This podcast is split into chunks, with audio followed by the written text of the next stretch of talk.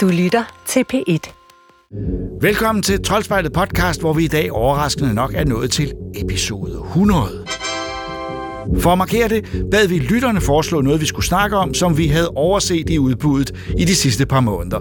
Vi må sige tak for de mange fremragende forslag, og en hel del meget mærkelige, ganske uventet. Vi har åbenbart overset en hel del, eller måske droppet noget af det. Vi har valgt et af forslagene, som vi anmelder til sidst i dagens episode, denne fantastiske episode 100.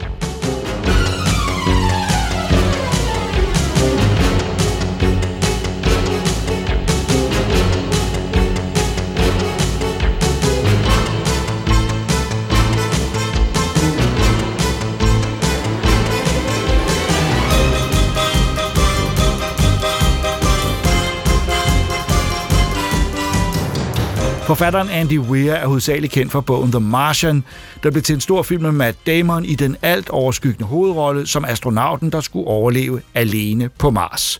Nu er Weir så aktuel med en ny science fiction roman, Project Hail Mary, der har lidt det samme tema.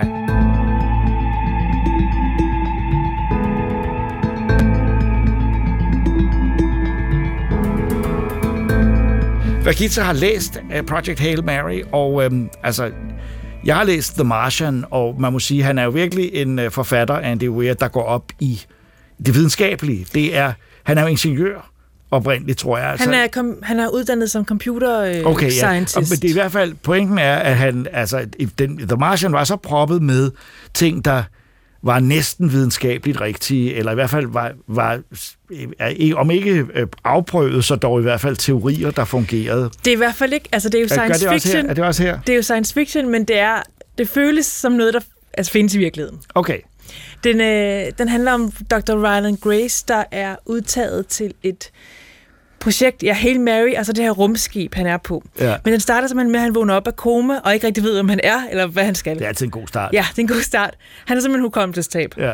Og der er to døde øh, mennesker ved siden af ham, som åbenbart ikke har klaret det her. Ja. Øh, men han er i live, og han skal så finde ud af, okay, hvad er det, jeg har gang i? Hvem er jeg, og hvorfor er jeg her? Han er, han er der, fordi jorden er ved at gå der. Fedt. Der simpelthen er det, nogle... Det kender vi.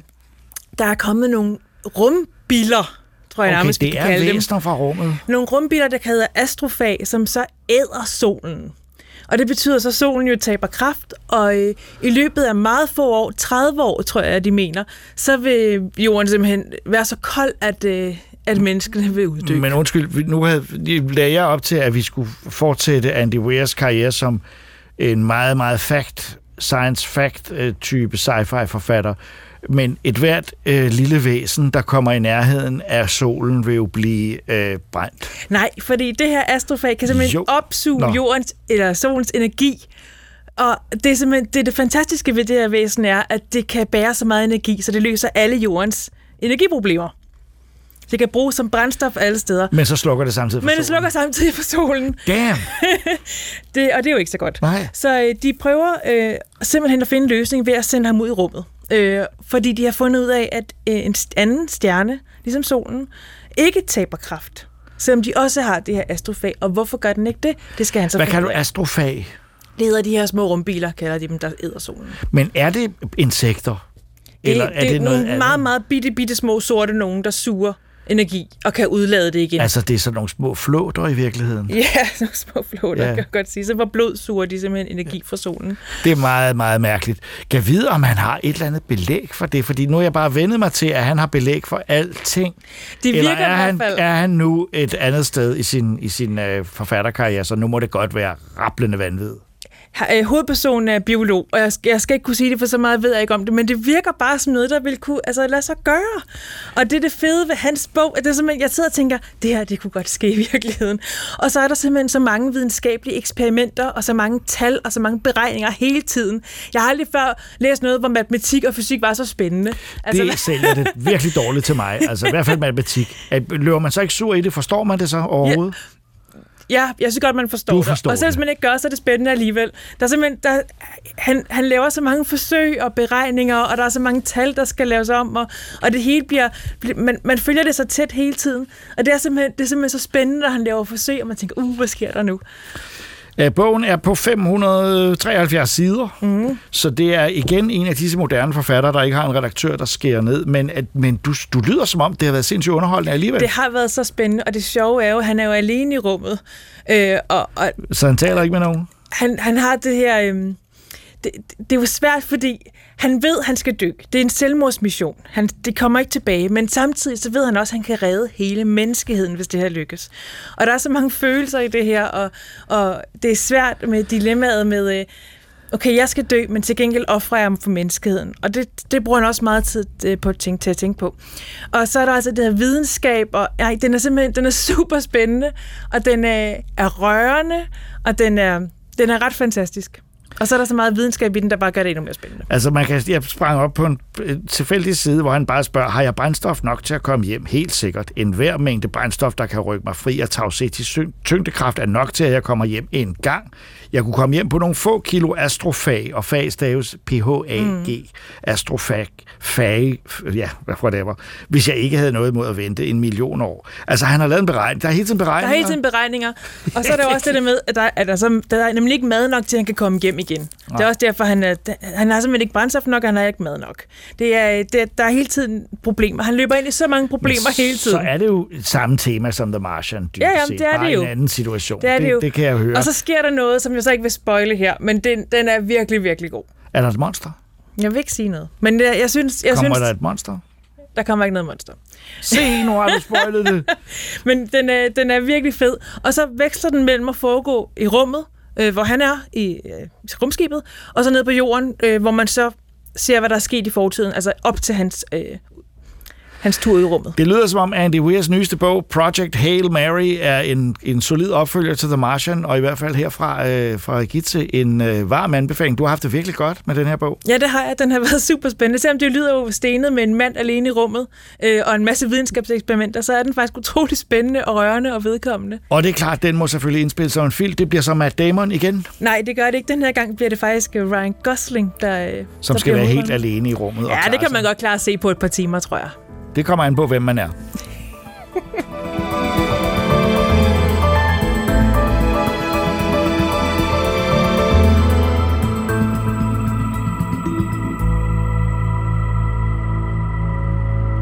Mængden af retro-skydespil er stødt stigende, og en del af de spil bliver produceret af det danske 3D Realms, som ligger i Aalborg. Vi har besøgt dem i Troldspejlet og kompagni, øh, og det er et, et spændende firma. Øhm, et af de seneste skud på stammen er Coltech, som er et førstepersons skydespil, som låner en del fra skydespilsklassikeren Blood, der kom i 1997, både med gameplay og grafik.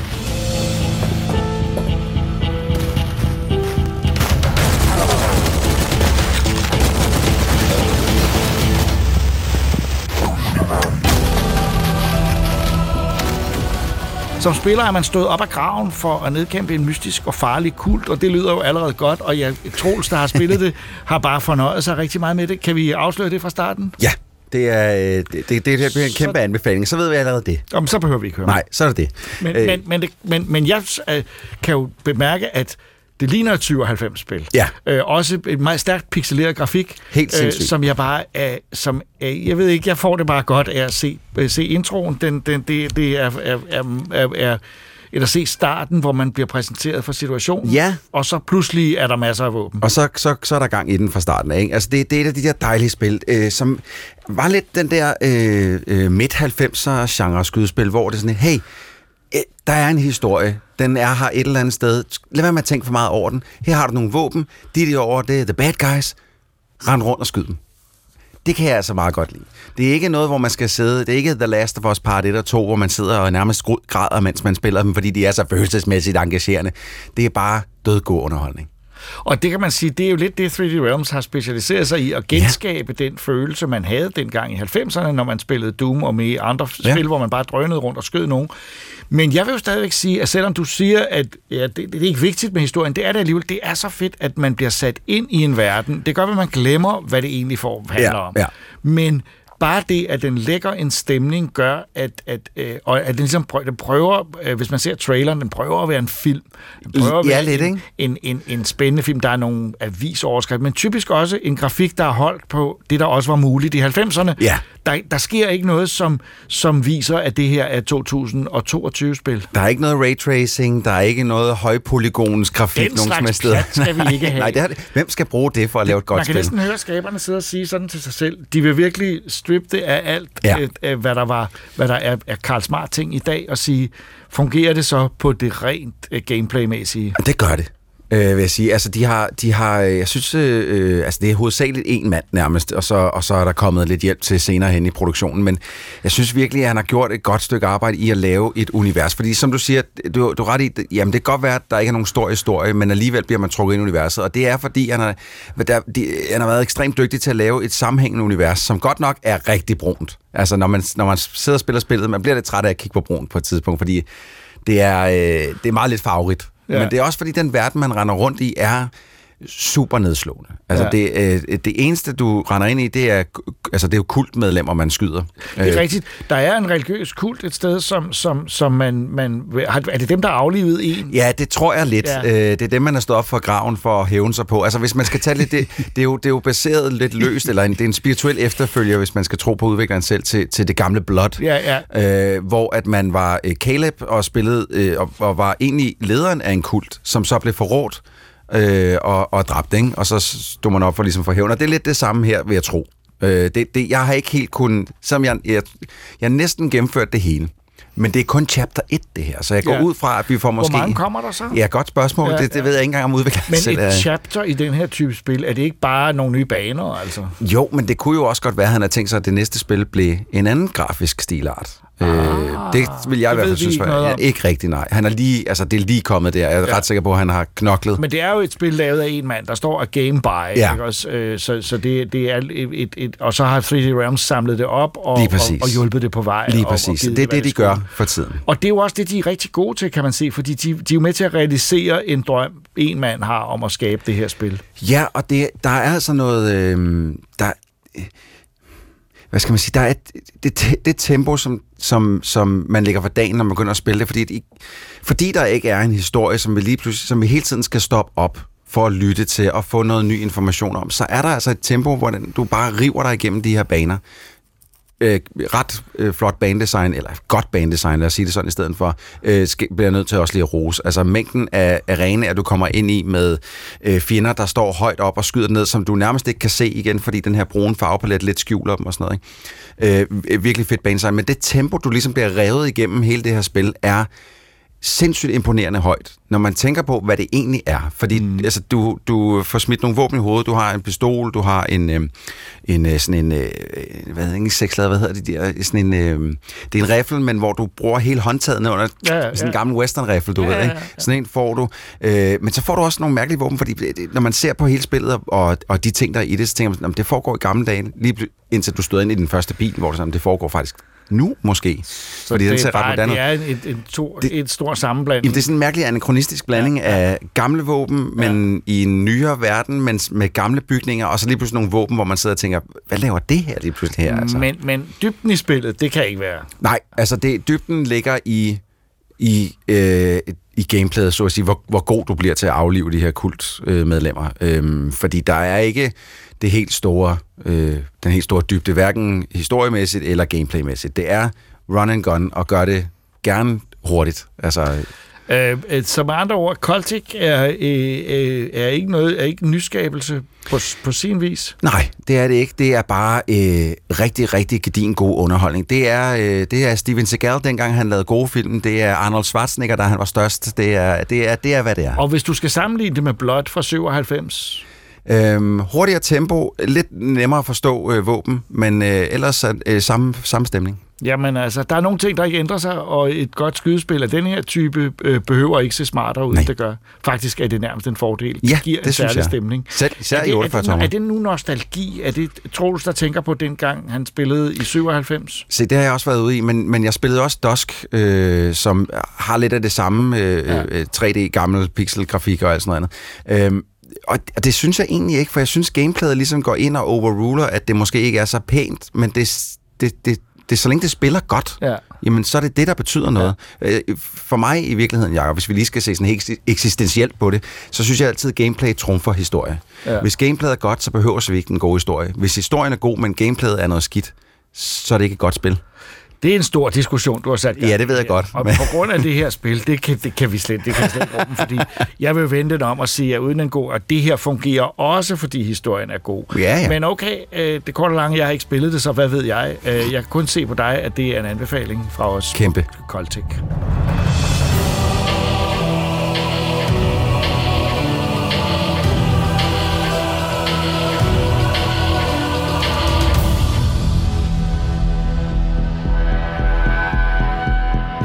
Linda og Valentins geniale tegner Jean-Claude Messier døde i januar i år, og med ham denne fremragende tegneserie. Men her er nu alligevel et nyt album, skrevet af Pierre Christin, der selvfølgelig også skrev de originale album, men med en helt ny tegner, Virginie Augustin, og et lidt anderledes eventyr. Ida og jeg har læst historien, eller albummet, Der hvor historier bliver født, med Linda og Valentin.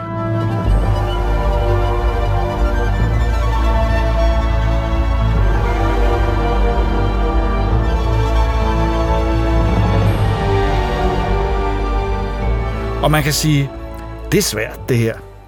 Ja. Jamen, jeg er glad for, at du har det på samme måde. Vi har slet ikke snakket om det her. Nej. Det er vanskeligt. Hvordan, ja, hvordan taler vi om den? Hvad, hvad, hvad sker der? Øhm, Altså, der har jo været lavet nogle album med deres ekstraordinære eventyr, hvor, helt, hvor tegner med en helt anden stil øh, har udforsket deres, øh, deres øh, eventyr, og i virkeligheden øh, lavet nogle fantastiske... Der var en fantastisk øh, historie der, hvor man fik øh, at vide pludselig, at, øh, at øh, det handlede om, at en af dem bare øh, øh, øh, drank og, og, og sad på en bar hele vejen. Altså, det var sjovt. Det her er jo meget straight. Det er et forsøg på, at det er et eventyr, hvor de kommer tilbage i tiden, øh, vores tid, ja, Cirka? ja men, men Linda og Valentin er jo børn her. Jamen, de er blevet omformet til børn, eller er det dem selv som børn? Jamen, det, altså, Okay, det, vi er du stiller allerede et spørgsmål, Ja, men, undskyld. det, men det er jeg, jeg er meget... Ja, jeg forstår ikke den her historie, lad mig sige det sådan. Jeg, jeg er dybt forvirret hele vejen igen. Jeg forstår ikke rigtig, hvad der foregår. Og det er jo så underligt, fordi at det er øh, Pierre Cassin, som selv har lavet... Altså, det er jo ham, der har ja. skabt Linda Valentin, så det, det er jo rigtigt. Men jeg, for, jeg forstår ikke særlig meget af, hvad der foregår. Altså, det vil jeg så sige, der var nogle af de sidste album, der også i den rigtige serie havde problemer med, øh, at det blev for kryptisk, øh, for filosofisk, for mærkeligt. Og denne her er også filosofisk undervejs. Jeg vil sige, jeg kan godt lide tegningerne set nøgternt. Det er ikke rigtig Linda og Valentin. Det er lidt anderledes. Øh, og jeg kan også godt lide, at der undervejs er nogle væsener, som som altid hos Linda og Valentin er fascinerende at se på mm. og, og, og, og høre på, især også fordi de siger nogle bizarre ting. Men jeg har det også ligesom dig, jeg forstod sgu ikke helt, hvad det gik ud på. Er det fordi, vi er vi ubegavede? Forstår Ja, vi måske. ikke? Ja, Eller er også, altså, eller også min... Jeg var nemlig sådan lidt... Nå, men jeg har faktisk aldrig læst alt Linda og Valentin, fordi da jeg var barn på Nå, barn øh, i, i, øh, i 80'erne og 90'erne, Hørsum Bibliotek havde ikke et komplet Linda og Valentin, fordi altså, det var de samme sådan... Hørsholm 5-10. Bibliotek Ja. havde ikke Linda og Valentin. Det er Nej. utroligt, den by stadig findes. Ja, det er simpelthen... Det er jeg har også tænkt mig, nu, nu bliver den raderet. Men, Ja, altså ja, må- udraderet, vi ikke? må- det kan simpelthen ikke være det må i rigtigt. hvert fald, den må lægges ind under en, en kommune, der kan, ja. Der, kan, der kan sørge for, at man har Linda og Valentin komplet på by. Hører I det derude i Hørsholm? Nå, det er en helt anden jeg, historie. Og jeg tror i virkeligheden, det er fordi, der er Idas nogen, der har... Jamen, det, det var meget frustrerende, at jeg Fordi- ligesom gerne ville læse det hele, og det kunne jeg ikke, og så. Nej. prøvede jeg jo at bestille de øh, hæfter, som, som der var hullet, men jeg tror bare, de er blevet stjålet. Sikkert, og det forstår man jo sted. godt, fordi det er, så... har man ikke penge, er det, er det afgjort ved at stjæle Linda og Valentin. Øh, Ikke at det var en opfordring, Nej, men men, det, det, ja, det kan jeg jo et eller andet sted godt øh, sympatisere med. Så jeg har kun læst en, altså et par håndfulde af Linda og, og Valentins eventyr, og jeg sidder sådan med den der følelse med, at det er derfor, at jeg ikke forstår det her. Men så vidt jeg forstår, så er det Nej, ligesom nej. noget, der altså går for... Det, det er sådan en form for det origin-fortælling. Ja, men, Men det forstår jeg jo bare det ikke, heller ikke. Det er ikke origin-fortælling. Det, der er en del elementer med her, som handler om hele begrebet at lave historier. Øh, og det tror jeg nok, at Pierre Christians forsøg er at sige, hvad var magien bag det, vi lavede sammen, øh, og det vil jeg godt vise, det foregik på den og den måde, og det laver han med, gør han med en indviklet tids- og parallel- og dimensionsrejse, som, øh, som øh, i visse sekvenser er ret fascinerende, og som er også, jeg synes, hun er en dygtig tegner, øh, øh, den nye tegner, Virginie Augustin. Øh, øh, det er bare ikke Messier, og øh, det er heller ikke helt øh, Linda og Valentin. Nej. Men, men man kan sige, øh, Jeg Jeg sige, kan godt lide eksperimentet, øh, og, og jeg kan godt lide, og jeg kan godt forstå, at Pierre Christin forsøger at holde liv i det, øh, men, men øh, jeg er ikke sikker på, at jeg synes, det lykkes. nej.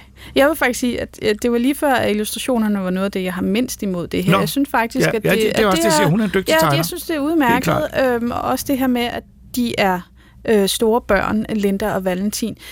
Altså for mig var det simpelthen alle de der, jamen hvem er de, og hvad, altså der prøver, der er sådan lidt kryptisk humor også, som bare ikke er så morsom.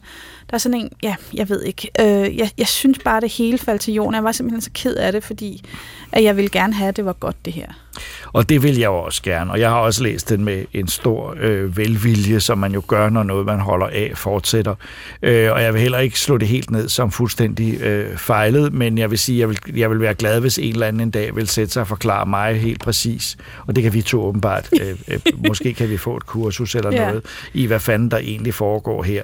Øh, men jeg vil da prøve, jeg, vil, jeg, helt, jeg har det helt klart sådan, jeg skal prøve at læse den igen Ja. øh, på et tidspunkt. Øh, og øh, jeg vil sige, øh, igen, Øh, hvis man er Linda Valentin-fan, vil man have alt, der er lavet. Og det er sgu nok også lidt det, Pierre Christin og forlagene øh, lukrerer på, at øh, vi køber det, når det står der. Og på den måde er det ikke et cheap billigt øh, forsøg på bare at score flere penge, men det er måske ikke helt vellykket. Nej, altså jeg har, altså det er jo, de er jo udkommet nu, øh, øh, de gamle Linda Ja, samlede kom som nogle store samlede værker, ja. øh, og de, de, jeg synes, de er lidt dyre, og det er derfor, jeg faktisk kun har fået Ja, købt det det billigt, første nej. hæfte. Og derfor er jeg stadigvæk ikke fuldt Øh, og, Men- altså, jeg er ikke helt opdateret på alt Linda og Valentin, fordi at det, det, dem kunne jeg selvfølgelig godt gå hen og låne på biblioteket, de tre andre hæfter, eller hvor mange er det, der er kommet syv efterhånden? Nå, der kan i hvert fald kommet mange. Jeg kunne låne på bibli- biblioteket. Og det korte og lange Øhm. jeg har læst alt Linda og Valentin, også de små, øh, der har været nogle sideeventyrhister her. Og jeg ja. Ja. løb sur i det til sidst, fordi jeg synes, de sidste to album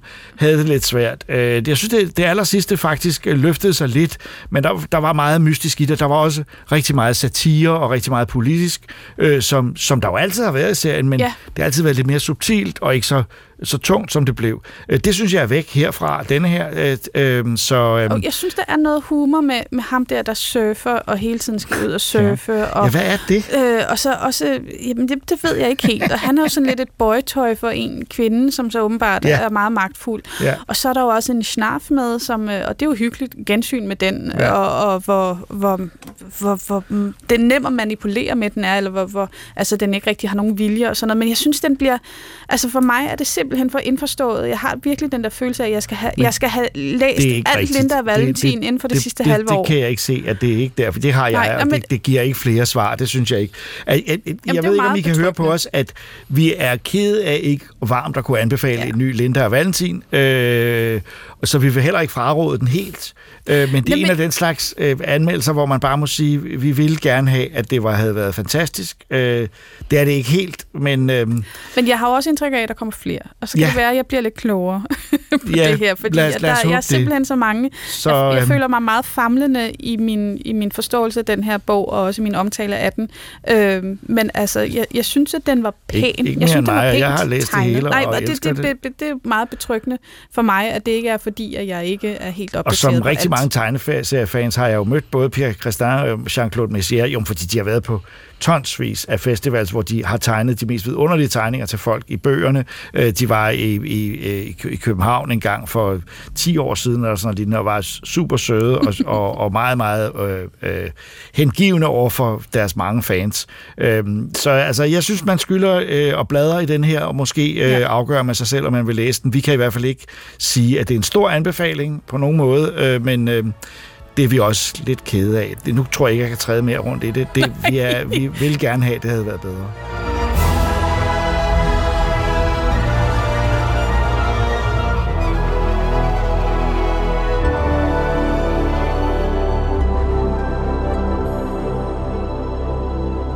Activision, der som bekendt står bag Call of Duty-udgivelserne, har stødt kværnet krigsspil ud siden 2003. Hovedudvikleren bag Infinity Ward har stået for de bedste, og det er også dem, der står bag dette års Call of Duty med undertitlen Modern Warfare 2. Forventningerne har været store, for vi skal helt tilbage til 2014, siden det sidste rigtig gode Call of Duty-spil. Troels og Christoffer har spillet det. Are we at war? We don't know his name. Money, weapons, intel. He's planning something. Sergeant McDowish, welcome to the City of Souls. There are few here to uphold the law, and many of those who resist corruption disappear. Terrorism is good for business. As long as there is a war on terror, there will be no real war on drugs. We've got bigger problems. We are not one for one and lost for chaos. We're a team.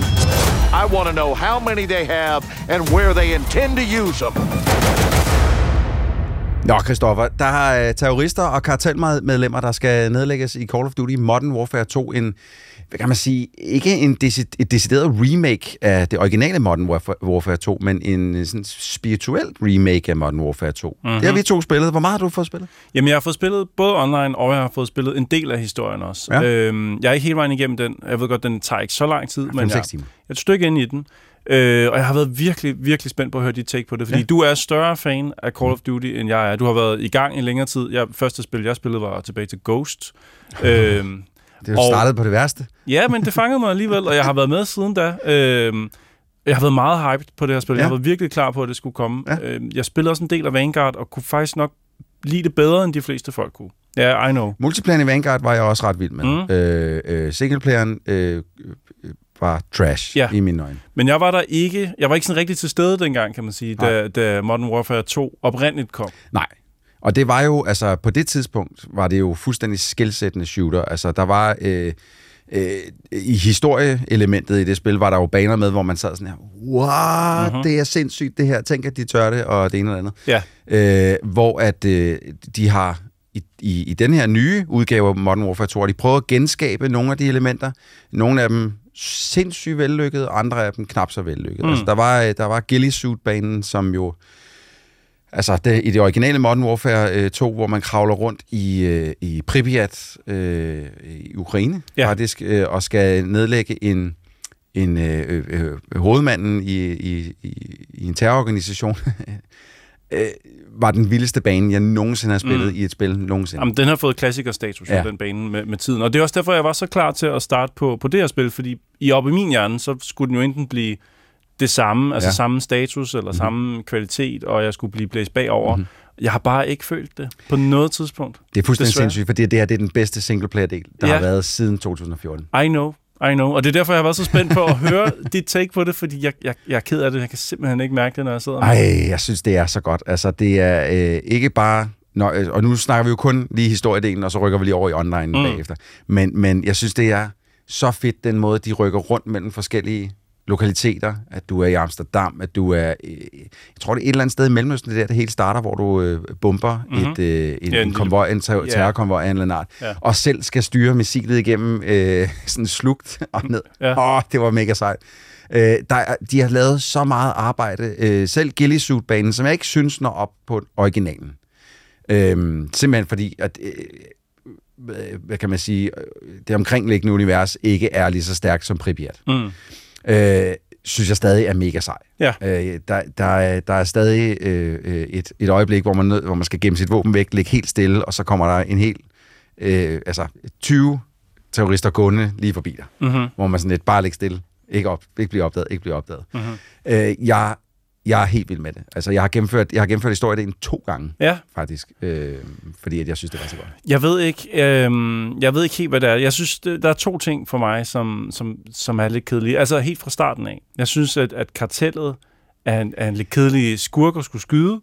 Og jeg synes, at hele den der helikopterdel, hvor at man kigger øh, primært med sådan et termisk øh, kamera. Nej, det er ikke en helikopter, skal- det er A30, det er det der kæmpe fly, du sidder deroppe, og Ja. bum, bum, bum. Det sindssygt fedt. Det var, det var den, øh, udover Ghillie Suit-banen, var det den mission, jeg håbede så meget, at de ville lave igen. Er det rigtigt? Ja. Jeg, jeg, jeg keder mig bragt. Ej, Og jeg synes, det er for lang tid, man bruger på det, og jeg, oh. jeg har virkelig svært ved at finde en årsag til at tage hjem igen og, øh, og få det gjort færdigt, fordi det har, det har været øh, ikke opmuntrende at skulle sidde igennem, synes jeg. Jeg, jeg ved ikke, jeg, det, øh, jeg ved godt, det er heldigbrud at sige, ikke? Men jeg savner faktisk en lille smule Vanguard på det her. Jo, jeg ved det godt, og jeg bliver halshugget for det. Jeg jeg hører, du, for, du er for ung i det her. Øh. Ja, I know. Jeg ved det udmærket godt, men der er et eller andet over det her, som skuffer mig, øh, desværre. Hvis vi nu stopper med dine vrøvlerier der, Mhm. og så snakker lidt om, hvad der er nyt Ja. Fordi der, de har jo faktisk proppet noget nyt ind. Der er faktisk en, øh, øh, jeg tror det er to af banerne, hvor der reelt set er et lille crafting-system. Øhm, Ja, hvor man skal bygge sit eget våben. Ja, hvor du skal bygge fald, altså, enten våben eller hjælpemidler mm. til det, hvor du, du på en eller anden måde mister dit, din våben, og så skal du bygge hjælpemidler til ligesom at, at komme ud af den situation, du står i. Ja. Øh, Minolaiki, øh, det er en ting, som de godt må tage og pakke helt væk. Det lyder ellers godt på papiret. Ja. Jeg synes, at, at altså, jeg vil godt give dem ros for ideen. Ja. Det er en sjov tanke. Ja. Det samme også, nu ved jeg ikke, om du har mere at bemærke omkring det, Ikke så meget. men det der med, at der er nogle fjender, som skal skydes på en særlig måde, før du kan nedlægge dem, Ja. det er jeg heller ikke pjattet Det er med. du heller ikke vild med. Er det de, øh, øh, dem, der har kæmpe armer på? Ja, og der er nogen, som kræver, at man går til dem på en særlig måde, ja. før du kan nedlægge dem. Og i andre typer af spil, altså uh, Streets of Rage eller sådan noget, Ja. øh, det er fint. Der er Der, det fint. der, der, der er der nogle særlige fjender, du skal bekæmpe på en særlig måde. Men i Call of Duty, Der vil du gerne have, at det skal være lidt mere rea. åh, det keder mig. Det keder Jeg vil bare gerne pløje igennem det. Det Ja. synes jeg er meget sjovere. Ej, det, øh, der, det, jeg, jeg kan godt lide, at der er forskellige fjender, som ligesom kræver noget forskelligt. Sådan, så du heller ikke bare laver run and gun igennem det hele. Mm. At der, du er nødt til at, at, at, at tage nogle forskellige taktikker i brug for at kunne komme igennem en bane. Øh, ja, altså det, det, jeg ved ikke, om jeg har meget, så meget mere at sige om det andet end det. Det, det, det, for mig gør ikke noget, men det der crafting-system der. Ja. Altså, jeg synes, det, i- det, man skal bruge det i den aller sidste bane, så uden at afsløre for meget der, skal man bruge den aller sidste bane der synes jeg, det fungerede okay, fordi der, var, der synes jeg, der var en rigtig god grund til, mm. at, øh, at man skulle gøre det. Hvorimod, øh, den første gang, det dukker op, der var jeg sådan lidt, åh, ja, det, nu synes jeg, det er lidt irriterende, mm. faktisk, hvis jeg skal være helt ærlig. Og det, det er jo... Øh, øh, det- der er det hovedsageligt, fordi man øh, har oplevet et, øh, et svigt, lad os ikke gå mere ind i det, og er på flugt, øh, og så har man ikke sin våben, man er blevet left for dead, og så skal man finde frem til. Men den bane i sig selv, lige snart man får et våben, i nede, at det er sådan lidt farveler-agtigt, ikke? Åh, oh, var det fedt, man. Mm. Er du sindssyg? Men våbnene, når du siger det på den måde der, det, det vil jeg godt give dig ret i, at det er jo nok det bedste våbenspil, der er. Altså, det kan man jo ikke rigtig Det er rafle weapon om. porn. Det er exceptionelt godt håndværk, ja. når det kommer til, til tyngde og til dynamik og til... Lyde og den feedback, man får, når, Ja. man, øh, når man skyder, hvordan kameraet ryster. Og, Ja, og nu ja. jeg har spillet det på PlayStation 5. Ja. Øh, fin oplevelse. Jeg oplevede ikke noget, at den hakkede eller spruttede eller noget, og, og, og loading-tiden er virkelig Ja, hurtig. Og det er noget, jeg nyder godt af, fordi jeg dør mange gange i de her spil. jeg, er ikke, jeg er slet ikke så god til det, som du er. Nej. Så det der med at dø og så starte igen, var ikke noget, der lige sådan tog et minut ud af min tid hver gang, at jeg Nej. skulle... Altså det, det ved jeg godt, det er længe siden, det har været sådan, men det er bare en rar følelse, at det, det hele det glider. Ja, Nu, øh, jeg, jeg spiller jo kun øh, udelukkende de her spil på PC. Mhm. Mm-hmm. Øh, jeg skal bruge keyboard og mus, øh, fordi at sådan er det. Det Ja. ja. den, den måde, de her spil skal spilles på. Og der har jeg også sørget for at installere det på min NVMe øh, SSD, sådan så at det er, Yes. at loading-tiden er snappy. Og, men jeg vil så sige, altså loading-tiden generelt i det her spil er øh, altså sindssygt hurtig, mm. fordi jeg synes generelt, de altid har haft et problem, øh, Call of Duty-spillene, med at jamen, vi har brug for en loading-tid imellem vores baner, enten for at, at loade assets ind, eller shader compilation, som er meget op i tiden lige øh, øh, nu, især med Unreal Engine 4, som giver hak, hvis de ikke er Ja. øh, kompileret, de der shaders der. Det er der ikke noget af, det her. Jeg kan nærmest hoppe over, jeg kan nærmest skippe alle cutscenes imellem, og bare Ja. komme videre. Og så bare være i gang. Så vigtigt. Det er meget optimeret. Det er super håndværk, altså på Ja. højt plan. Ja. Jeg tror bare måske historien, og jeg, jeg ved ikke, om jeg er blevet midt af det. Det er det her, jeg har hørt mange sige omkring Call of Duty, og det her er det første gang, jeg hører mig selv sige det. At, åh, endnu et Call of Duty. Ja. Har vi ikke, er vi ikke snart med det? Altså, og der, der har alle år har jeg forsvaret sagt, nej, det er da vildt spændende, det er da fedt, og ja, historien er lidt, øh, du ved, men altså, det er da, men nu er jeg nået til der, det er mit punkt, hvor jeg sætter foden ned og siger, det her lever ikke op til, hvad jeg havde forventet. Men hvad med online? Du har spillet det også meget online jo. Altså, du, Jo, øh, lige inden vi kommer dertil, jeg vil Ja. bare lige, øh, øh, øh, der har været noget, øh, noget rumsnask på nettet omkring, at der er en, en enkelt mission øh, i den her bane, i, øh, øh, hvor man går fra Mexico ind i New Mexico, som jo er amerikansk ejet, Mm. eller amerikansk ja, land. må hoppe over hegn. Hoppe over hegnet, Ja. øh, øh, build the wall, så at sige, øh, hoppe over den, den væg der, og, og bliver man så, bedt, så bliver man bedt om at de-escalate the situation, når man render ind i civile, Det- og den måde, man så skal gøre det på, det er at pege en pistol mod Ja. de mennesker, der kommer ud og spørger, hvad fanden er det, der Det er foregår? også mærkeligt. Det er mærkeligt, fordi jeg troede faktisk, da det, da det kom op på skærmen, så står der jo hold, øh, i mit tilfælde, hold L, øh, hvad hedder det, øh, hvad hedder det? L2 nede. L2 nede, for at, øh, at de-escalate situ- situationen. Og så Ja. tænker jeg, det er nok noget med, at han rækker hånden op eller siger, back Ja. off eller sådan noget. Nej, det er... Men, Nej, det er bare, det er, du sigter. Du sigter på den knap. Get the fuck down. Jeg gider ikke se på det pis. Fordi nogle gange, nogle gange så, du ved, så, så bruger man den samme knap til flere ting. Yes. Alt efter situationen, så ændrer spillet lige til, i den her situation, der sigter du ikke. Der deeskalater du. Men nej, nej, det er simpelthen, du sigter på civile med Ja. våben, for lige at få dem til at slappe af. Ja, den, den er lidt uheldig. Øh, men sådan er, synes jeg altid, det har været i Call of Duty. Der er altid en scene. Der var også øh, tilbage i gamle dage, jeg tror det var Modern Warfare 3, hvor at, øh, der er en, mis- en mission, der hedder No Russian, hvor man øh, spillede ros- russisk terrorist i en enkelt bane, og skulle bare meje uskyldige mennesker ned i en Mm. lufthavn, hvor det var sådan et, åh, ah, Ah, jeg synes i det hele taget, det er sådan... Ja, det ved jeg ikke. Jamen, det er jo en helt anden snak Ja. for sig. Men online. Øh, igen må jeg lige kippe med flad og sige, bedste online-del i, øh, ja, siden, siden, siden 2014. Ja, den har jeg altså heller ikke mange øh, sætte på, vil jeg sige. Der er ikke Nej. meget at komme efter. altså, fordi altså, man kan sige, øh, det- våbenhåndtering og øh, måde, man spiller på med at øh, skyde hinanden og rende frem og tilbage, det Ja. er der jo ikke, altså det er en formel, som de måske skruer en lille smule på, finpusser lidt her og der, det er, hvad det er. Men banedesignet i den her udgave, synes jeg er helt sindssygt god. Der er især en, det er så meget sjovt, det er især en bane, der online er blevet helt sindssygt udskilt, som foregår på en, øh, en motorvej, som er helt klokket til af biler. Mm-hmm. Alle er stoppet. Folk, altså, den starter med, at man kommer kørende ind i en, i en, i en øh, varevogn, sidder en masse soldater om bag i, og så folk, der bare flygter væk fra den vej der, og der holder biler på biler på biler, stille, stille, stille, mm. langt, så langt øjet rækker. Og så skal man bevæge sig mellem de biler og, og skyde fjenden, eller skyde ens modstander der, ikke? Folk, øh, der er så mange, jeg har set, der hader den bane online. Jeg synes, den er så mega fed. Jamen, det har jeg ikke noget imod heller, altså, at man nogle gange ikke bare giver sådan traditionelt, om her er et lille udsnit af en by, men at man faktisk altså, ryster posen lidt, giver en anden form. Det har jeg slet ikke noget imod Det er sådan en lille mikrokosmos nærmest. Man kan, du kan jo digte en historie op i dit eget hoved om, hvad er det, der foregår her? Ja. Der er tydeligvis sket noget helt forfærdeligt et eller andet sted deroppe. Vi skal op og have fat i dem, der har gjort det. Mhm. Mm-hmm. Jeg synes, det, det fungerer sindssygt godt for mig. Og så er det også en af de baner, fordi et par af de her baner ligger meget op til sniperi. Ja. Hvilket, hey, det har jeg ikke noget imod. Jeg kan godt lide selv at snipe også. Men det kan godt nogle gange være, hvis der er nogle rigtig dyg, dygtige sniper med i, i spillet, så kan det godt være øh, rimelig nos at Ja. rende rundt og blive plukket i hovedet hele tiden. Den der er det ikke umuligt at bruge sniper, men det er godt nok svært, fordi mm. at nærmest alle kampe er close combat. Ja, ja, det er rigtigt. Jeg, øh, jeg prøvede lige at, at spille det i øh, tredje person. Ja, nå, det kan man. Det har jeg ikke engang set. Nej, men det kan, det kan man godt online. Øh, jeg spillede, øh, jeg spillede en kamp, hvor jeg spillede tredje person, Ja. og, og der Så får man du jo... Du kan se lidt Du mere. kan se mere, du kan næsten kigge om hjørner, jo, ikke? Ja. fordi at du, ligesom, du har din figur i midten af billedet, i stedet for at du ser det fra det øjnene. sådan, det ser mig. Og det... Øh, nå. nå, men jeg tror simpelthen, at det, det er et mode, sådan som jeg forstår det, er et mode, hvor, hvor alle spiller på den Nå, måde. okay, okay. Øh, og der, øh, der, der, der kunne jeg lige pludselig mere. Nå. Fordi jeg er ikke nødvendigvis specielt god, når det er first person. Jeg Nej. nyder det rigtig meget. Jeg synes, Ja, ja, det er pisse sjovt, men jeg dør også hele tiden. Ja. Men når jeg hopper over det der mode, så kunne jeg lige pludselig, så gik det lidt bedre.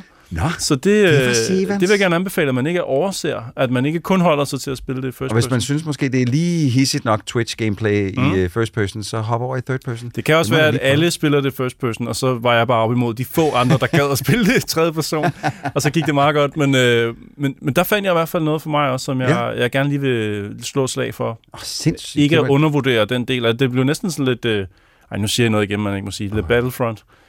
Som jeg jo også godt kan lide. Undskyld, jeg finder selv ud. Hvad Hej, hej. helvede er det, der foregår Ja, i den her podcast? godt. Jeg har spillet meget Jeg sidder og prøver at snakke med dig og, alvorligt om et rigtig godt spil, og så sidder du og kaster rundt om dig med forfærdelige andre spil. Men det, du ikke forstår, det er, at Battlefront har jo, der er jo Star Wars jo. I, det er jo formet som Star Wars, ikke? Jo, men det er da også rigtigt. det er det, er godt. det da. Men er det en anbefaling, Christoffer? Det er en varm anbefaling fra dig, kan jeg høre. Fordi du, for det første, du ved mere om øh, Call of Duty. Du har spillet det længere tid. Du er meget mere inde i mekanismerne. Mhm. Jeg tror bare, at jeg var hyped så højt op, at jeg tænkte, det her, det skal overraske mig. Det her, det skal blive mit nye yndlings. Ja. Og når jeg spiller det, så føler jeg ret meget, at det er mere af det samme, og egentlig en lille smule kedeligt. Altså, mere, mere af det samme er jo godt, men jeg synes bare ikke, det tilføjer noget, som jeg er sådan helt pjattet med. Nej, okay. Så det er en anbefaling, men med forbehold. Kæmpe anbefaling herfra. Kæmpe, kæmpe anbefaling herfra. These things take planning and preparation. These things take violence and timing. I can do both. Go, Johnny! Get out of there! Guillermo del Toro er både en stor instruktør og en stor fan af horror og monstre. Det kan man mærke i alt, hvad han laver.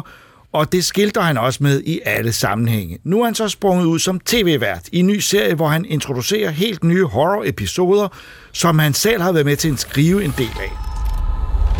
Cabinet of Curiosities is a show that I've always wanted to make. In this anthology, we gave ownership of each episode to the directors. Action. Each of the episodes has a whole world. They present you with different delights.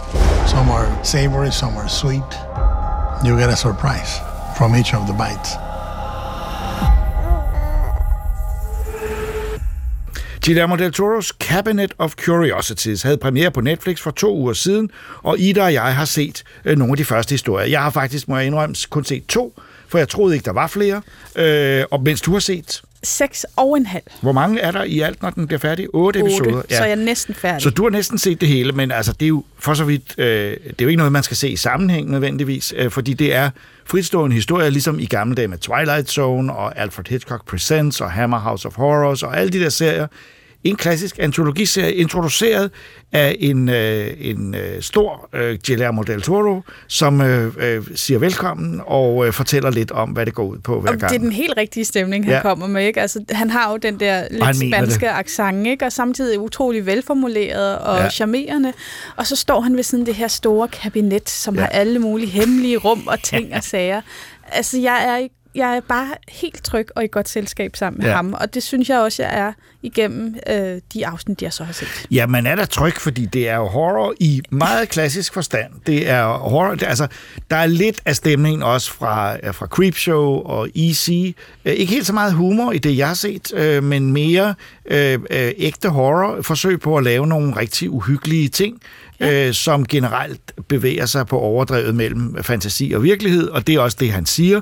Øh, og, og øh, så lukker han en op hver gang, og så er det en, en forskellig historie, og han har en lille, en lille introduktion til den. Øh, der er ikke så meget humor i hans introduktioner, fordi det er ikke så om, han er sådan en knækkende øh, fættermadike fra Gru, vel? Nej, Ja. men han er lun, synes Ja, jeg. ja. Men ja, det er da ikke sådan noget, man klasker sig på loven. Men det er jo også, det er jo seriøst. Og, Ja, han mener det alvorligt faktisk. Ja, det er ikke Tales øh, from the Crypt, øh, øh, øh, den form for, hvor, kan man sige, humoren altså, er det vigtigste. Jeg kom til at tænke på det program, der var, da jeg var barn, det der, er du bange? Hvem, hvem er bange for mørket?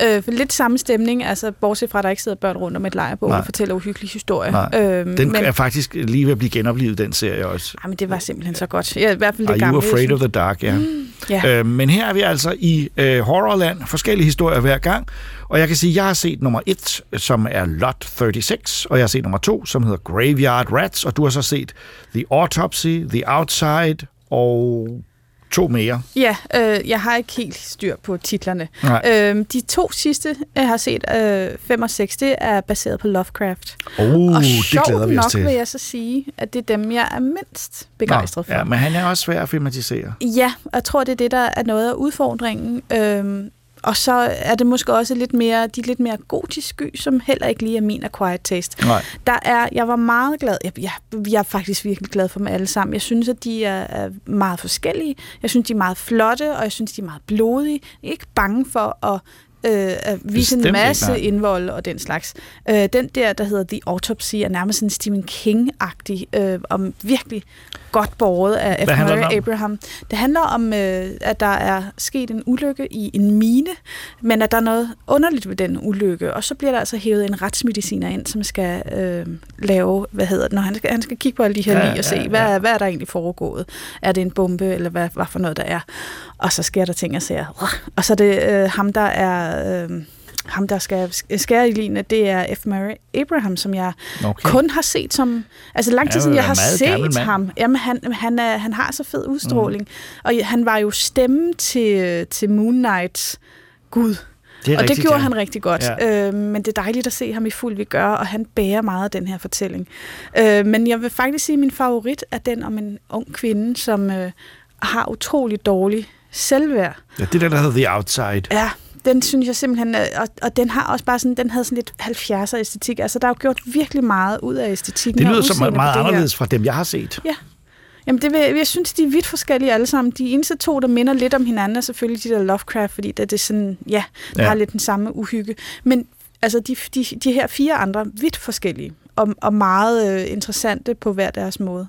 Altså, jeg så som sagt de to første, og har bestemt tænkt mig at se resten, fordi det ligesom er, det skal man bare. Også fordi øh, det, jeg kan mærke, er, at der er lagt virkelig meget tid og penge i det her. Det er en dyr serie af sådan en, en tv-serie at være, øh, og, og de har ikke kunne genbruge særlig meget, fordi der skal, det er et helt nyt univers hver gang. Jeg så den første, Lot 36, og jeg må sige, at ved dem begge to og Graveyard Rats, at de er begge to meget enkle. Det er ikke, det er ikke øh, subtilt på nogen måde. Den første handler om en mand, som øh, dybest set bare finder noget i en, et, et, et, et pulterrum, øh, som selvfølgelig er et monster. Det, der er ingen overraskelse der. Det er mere, det, det er sådan et af den type gys, hvor man bliver bekræftet i, at det her er gammeldags gys. Mm. Og den anden handler om en mand, som er, er, er gravrøver. Han arbejder på en kirkegård og gravrøver og vant til at tage øh, et tænder, guldtænderne ud af, af, og det er meget, meget ulækkert, øh, men han har nogle konkurrenter øh, på, på, på øh, kirkegården, det er med rotter. Der er nogle rotter, der tager alle tingene fra ham, inden han selv kan komme ned til ligne. Ja, det er han meget frustreret Og det, det, det tror jeg fanden, og han skylder en masse penge væk, så derfor så skal han skaffe en masse penge, og han bliver mere og mere manisk, og det ender øh, øh, virkelig voldsomt med rotter over det hele. Meget, meget ulækkert, meget, meget vemmeligt. Det, jeg savnede lidt i de to episoder, jeg så, hvis jeg skal sige noget, det var en eller anden pointe, som vendte det hele rundt. Det har jeg, jeg er lidt forventet, sådan Hitchcock Tales from the Crypt-agtigt, at der var en en øh, slutning, som sagde, når det var det, der skete i virkeligheden. Eller, øh, øh, altså, øh, øh, det, det er meget lige ud af landevejen, og man kan godt regne ud, synes jeg i hvert fald, at det, det skal der ske med dem, og personerne er generelt, der er ikke nogen sympatiske personer med, så derfor, at når monstrene angriber, så har de faktisk de her, de to første har de så i den grad fortjent det. Yeah. Tim Blake Nelson spiller hovedrollen i Lot 36 og er skidegod. David Hewlett er også rigtig god som ham, øh, øh, gravrøveren. Ja, virkelig, ej, jeg synes, det er nogle virkelig gode skuespillere, der er kommet Ja, og man med. kan se, at de gerne har villet være med ja. i det her. De har moret sig med at lave det. Jeg kan faktisk meget godt lide, at det netop er... Altså, jeg har den der... Og det er også derfor, jeg kom til at tænke på Who's Afraid of the Dark, fordi der er sådan lidt de der spøgelsesfortællinger, som, som jo ikke har en eller anden morale, eller, eller ender godt, eller sådan, puh, vi slap lige væk i sidste øjeblik. Nej. Det er sådan meget... Altså, det, det går galt. Ja, det kan vi godt spoile, ja. at det går. Og man kan sige, det, det, det passer meget fint ind i min øh, idé om, at det bedste horror er det hyggelige horror. altså ikke, at det ikke er vemmeligt og forfærdeligt og skræmmende, men det er stadigvæk øh, øh, ikke psykologisk horror. Det er hyggeligt. Der er monstre, der er skumle huse, det er støvet, der er kirkegårde, der er alt det. Mm. Øh, så på en eller anden måde er det også meget gammeldags, og man kan mærke, synes jeg, Del Toro, han... Øh, han dyrker den her genre ja. og elsker den. Og så synes jeg jo bare, jeg synes bare grundlæggende, det er et fedt format. Det der med, at de var cirka en time. Det er i virkeligheden sådan lidt eller den, vi snakkede om sidst, Werewolf at Night. Øhm, altså ja, det faktisk, her med, det er at, at det er en, en, en, en enkeltstående historie, der er en time lang. Øh, og så er vi videre til det næste, og man kan tage, altså man kan tage en sådan... Øh, øh, ad hoc. Altså, ja, ja, ja. Det, det, det, man ikke, det, det er ikke noget, man skal binge, og det er ikke Nej. noget, der har øh, hænger det sammen i gjort. sidste ende.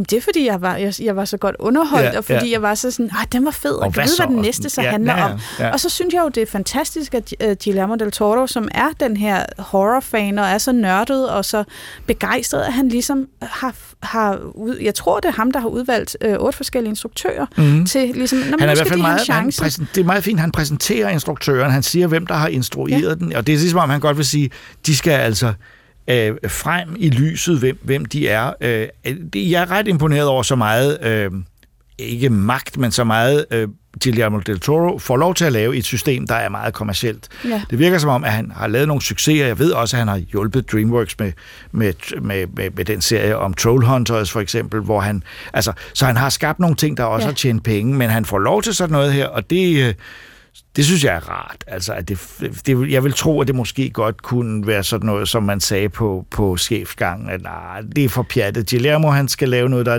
lidt mere til publikum. Og det er lige præcis det. Altså, det her, det er sådan lidt for kulørt og splattet, og noget af det er, altså, det er jo ikke, jo, det er lidt uhyggeligt, og sådan, det er ikke sjovt, men det er sådan lidt fjollet.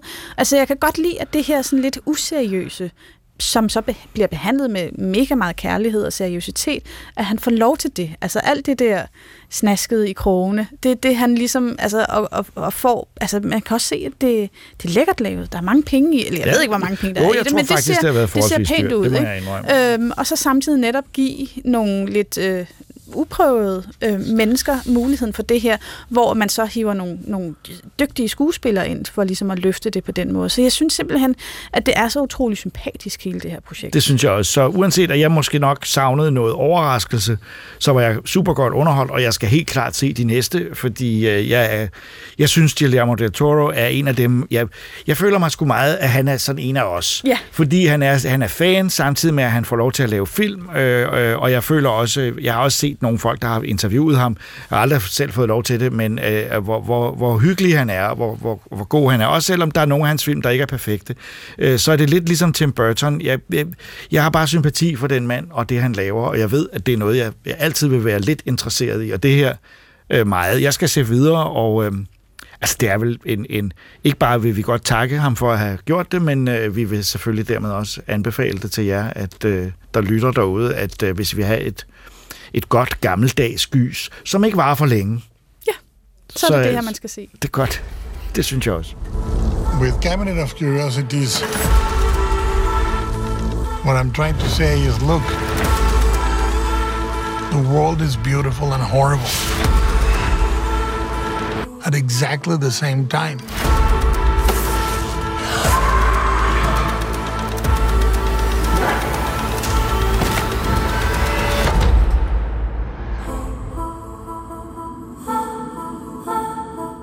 Så er vi nået til det store lytterønske. En film, som vi sprang over, men så vi nu bøjer os for jeres ønsker om at høre noget om. Vi har måske lidt modvilligt, men alligevel set Hokus Pokus 2. Magic has a way of uniting. Happy 16th birthday, child. I have a gift for my favorite customers. Legend has it, it's on the 16th birthday that a witch gets her powers.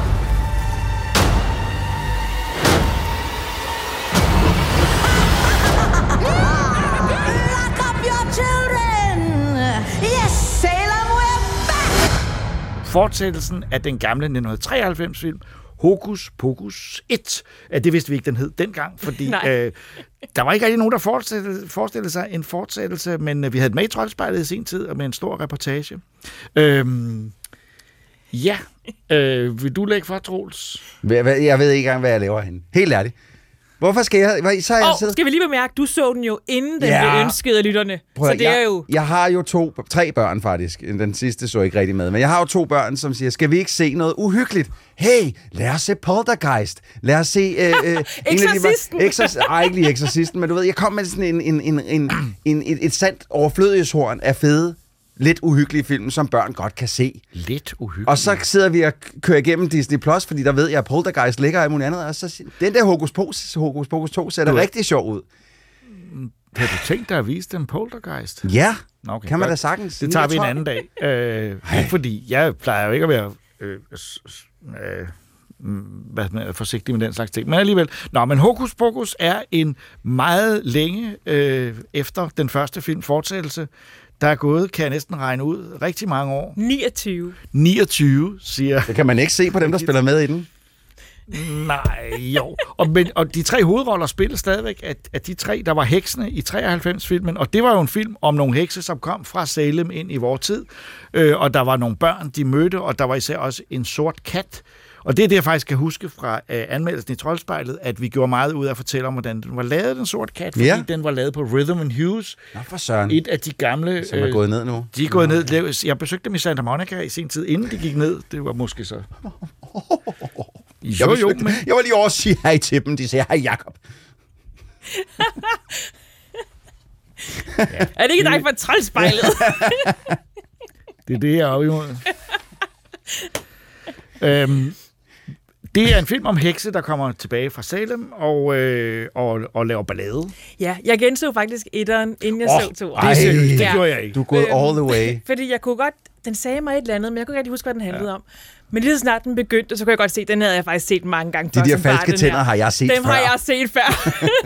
øh, og det var faktisk et meget hyggeligt gensyn. Jeg synes, den havde noget god nostalgi og noget humor, og den var faktisk uhyggelig på en anden måde, end jeg synes, toeren er. Jeg kan ikke forstå, at de har givet den 9 plus den første, og den toeren har faktisk fået 12 plus. Men jeg synes, etteren er meget mere uhyggelig. Toren fået 12 Den har plus. fået 12 plus, og jeg forstår Men det det er jo for at gøre den attraktiv Jeg for undlod, publikum. jeg undlod at se den med min datter, for jeg tænkte, okay, 12 plus alligevel, det lyder ret alvorligt. Men den er jo, hverken den etterne eller toeren er, har jo nogensinde været skyggen af uhyggelig. Nej. Men etteren er mere, den har nogle mere, altså man, man, i starten af filmen kan jeg huske, man bliver, man får, øh, hvad skal man sige, serveret, at det her skal være uhyggeligt. Etteren starter, her- etteren starter med, at et barn får suget sjælen ud og dør. Ja, og det, det synes jeg er faktisk er en ret grum start for en netop. børnefilm. Ja, og det minder mig faktisk lidt om, om, om et, et, et, den danske film om de forsvundne sjælesø, de fortabte sjælesø. Mm. Den havde noget af den stemning over sig, kom nogle år senere, men det her var faktisk, altså, den lagde godt op, og så blev den jo mere og mere fjollet. Men det korte og lange er jo, vi er nødt til også at se på, at det her blev en for mange amerikanere en kæmpe tradition, Halloween. Det blev en familietradition, og, og især hovedrollen, øh, de to, to af de kvinde, kvindelige hovedroller, Bette Midler øh, som overheksen, Sarah Jessica Parker som hendes medhjælper, og så Kathy Najimy, som øh, den man ikke så kender så godt blandt skuespillere. Øh, øh det blev på en eller anden måde øh, utrolig banebrydende for deres øh, for, for opfattelse af, hvem de er, og Bette Midler øh, øh, sprang på det tidspunkt ud som familiefilmskuespiller, fordi hun var jo i virkeligheden øh, øh, øh, meget politisk ukorrekt i nogle shows, hvor hun jo gjorde alt andet end at tale til et børnepublikum. Så, så den, jeg tror, den betyder virkelig meget for amerikanere, øh, hvor den måske for os bare er en film. Altså, er der mulighed for at lukke den Pandoras æske igen, som hedder Bette Midler som familiefilmsstjerne? Øh, stjerne? Fordi Altså, jeg kan huske, at hun gav nogle interviews dengang, hvor hun forklarede, nu var hun blevet, hun var kommet under hos Disney og fået kontor hos Disney, for hun havde fået børn selv. Hun har, tror jeg, fået en datter. Og det var ligesom påvirket, hende. nu skulle hun lidt væk fra ja. det der rowdy image, hun havde, Ja. øh, hvor det handlede om sex og alle mulige ting, som, som det. Og det var ligesom den film, der gjorde det. Ja. Jeg, ved, Super. ikke, jeg, jeg synes, de er fine. Jeg synes, de, de spiller udmærket. Mit problem med toeren er, at den starter jo med, at man ser de her Sandersons søstre som børn, og hvordan de egentlig bliver hekse. Mhm. Mm-hmm. Så man prøver ligesom at gøre dem mere sympatiske, virker det som om, og ikke være skurke. Altså, man, Ja, de virker jo klart. Det misforstået det, de- der, og det er, de var uskyldige piger, som blev, som blev troet af præsten i byen, og presset til noget, de ikke ville, og så blev de hekse, og det, øh, det medhjælpede til, at de blev hekse. Så at, okay, de er faktisk de er faktisk ikke så slemme, de her, eller hvad? Jeg ved og ikke, de Bette heller Midlers have- figur, og hun er pænt irriterende som barn også. hun er irriterende, Ja. ja. men, men hun skal jo giftes med en, hun ikke vil. Og det nægter hun, og så Ja. bliver de ligesom udstødt. Men alle er jo ret begejstrede for, kan jeg godt forstå, at hende, der spiller det, spiller Bette Midler øh, som barn, har, ligner hende så meget, og Det er- ja. er lige så øh, karikeret og overdreven, mm. Ja. øh, som hun er. Men jeg synes også, det var ret irriterende. Men, øh, men, øh, men, men, men, men, Men Alt det- var irriterende. Ja. Også de der nye teenager. Kan vi snakke om, der er blevet Ja. pr- proppet nogle nye De teenager er, ind? de er jo mindre farlige, de her hekse nu. Også fordi jeg ikke har nogen børn med. Det er nemlig teenager Mhm. mm-hmm. nu kun, ikke? Øh, og jeg synes, de er så kedelige. Men den ene har jo også magiske kræfter, Regitze. Ja. Det finder hun jo ud af nu, Men... hvor der kommer blot snask ud af okay, hånden. det, måske er det, er det det, jeg egentlig har mest brug for. Efter at have set den, og, og set den hele vejen igennem, fandt jeg aldrig rigtig ud af, hvad den handlede om. Hvad er plottet? Jamen er det ikke noget, altså de tre hekse vil gerne, altså de er jo sådan set døde og lever i et eller andet dødt plan, øh, u- øh, metaplan, og de vil gerne tilbage og være kød og blod, og det er det, de ligesom skal bruge den der bog med, med øjet, som er fyldt med spells, øh, hekserier, og det skal de bruge den til, og så skal de lave en heksebryg, som gør dem almægtige, øh, og så skal de være levende igen. Det handler Ja, og så skal de tage hævn, Ja, ikke det er det samme. Ja. Det er De det vil samme, der sker. der. Det er fuldstændig Ja. det samme. En jomfru tænder lyset, de kommer tilbage, de er der kun en nat, medmindre de kan lave noget magisk, mm. så de kan blive der. Ja. Og de skal bruge en børnesjæl Ja. for det, og nogle andre magiske. Og de vil tage en skrækkelig hævn.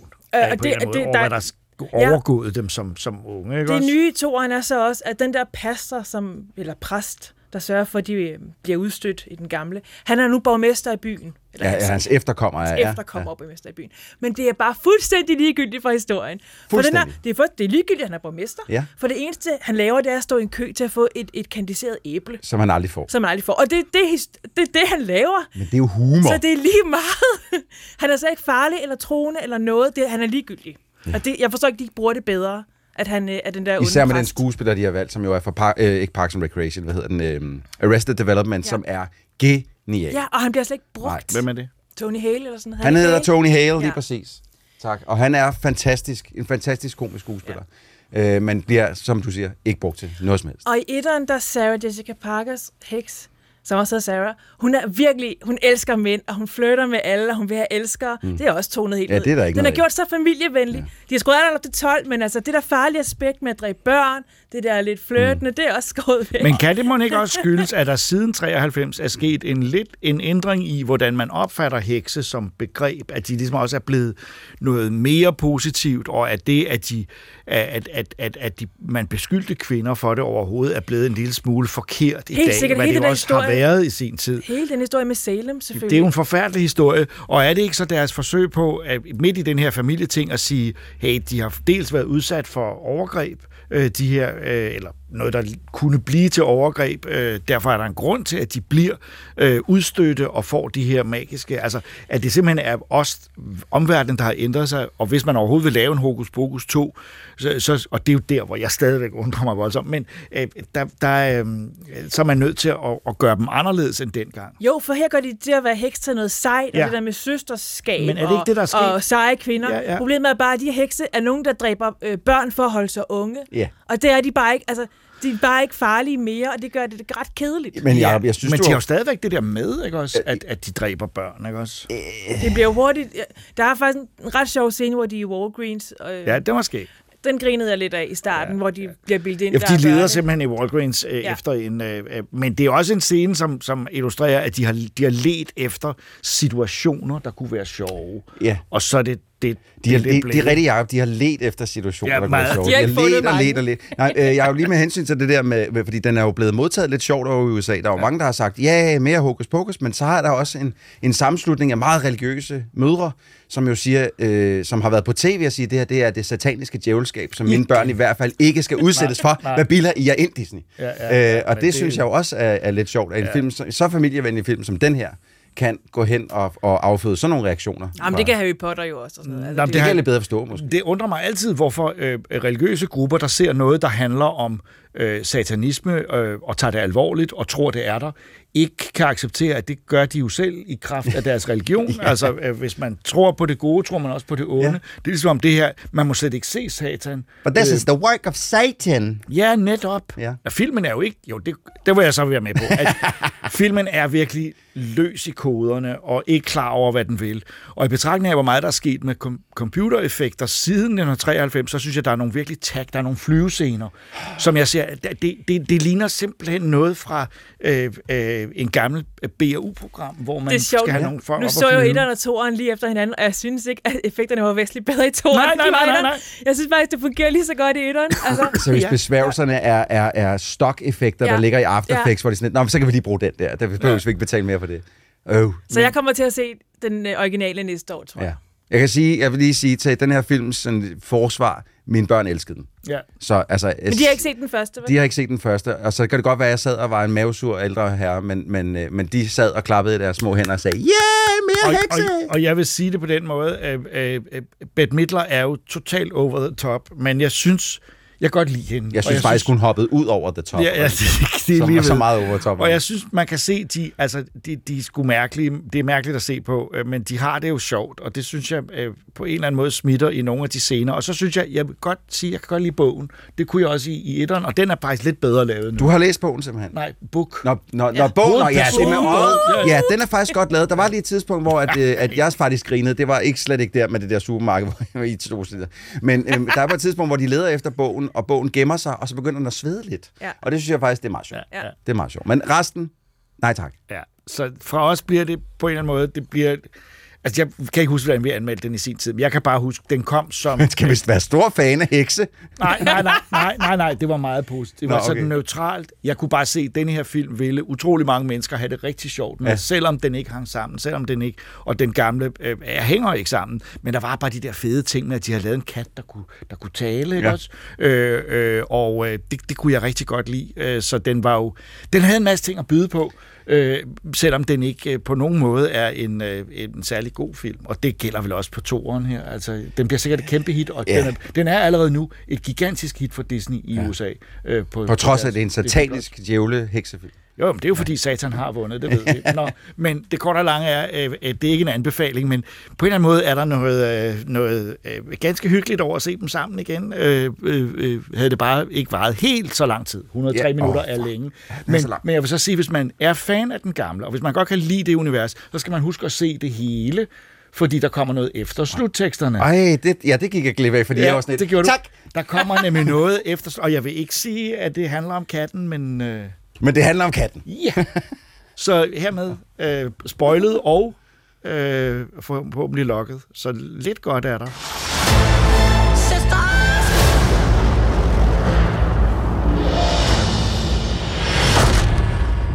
That's not six feet under. Stop! I am a good zombie! Og med den anmeldelse sluttede Troldspejlet podcast nummer 100. Vi er klar med nummer 101 om 14 dage. I studiet var jeg, Jakob Stelmann, Regitze Heiberg, Troels Møller, Ida Rud og Christoffer Andersen, som også klippede. Tak fordi I lyttede med.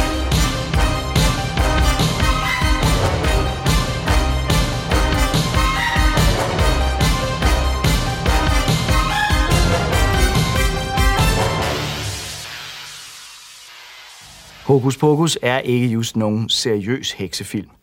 En del af den er rent Bette Midler show, men man må sige, at hun gør sig godt i hekserollen, også selvom hun overspiller en hel del. Filmen er bedst den første times tid, der er der virkelig gang i de gode idéer og effekterne. Hen imod slutningen bliver den lidt mere langtrukken. Gå på opdagelse i alle DR's podcast og radioprogrammer. I appen DR Lyd.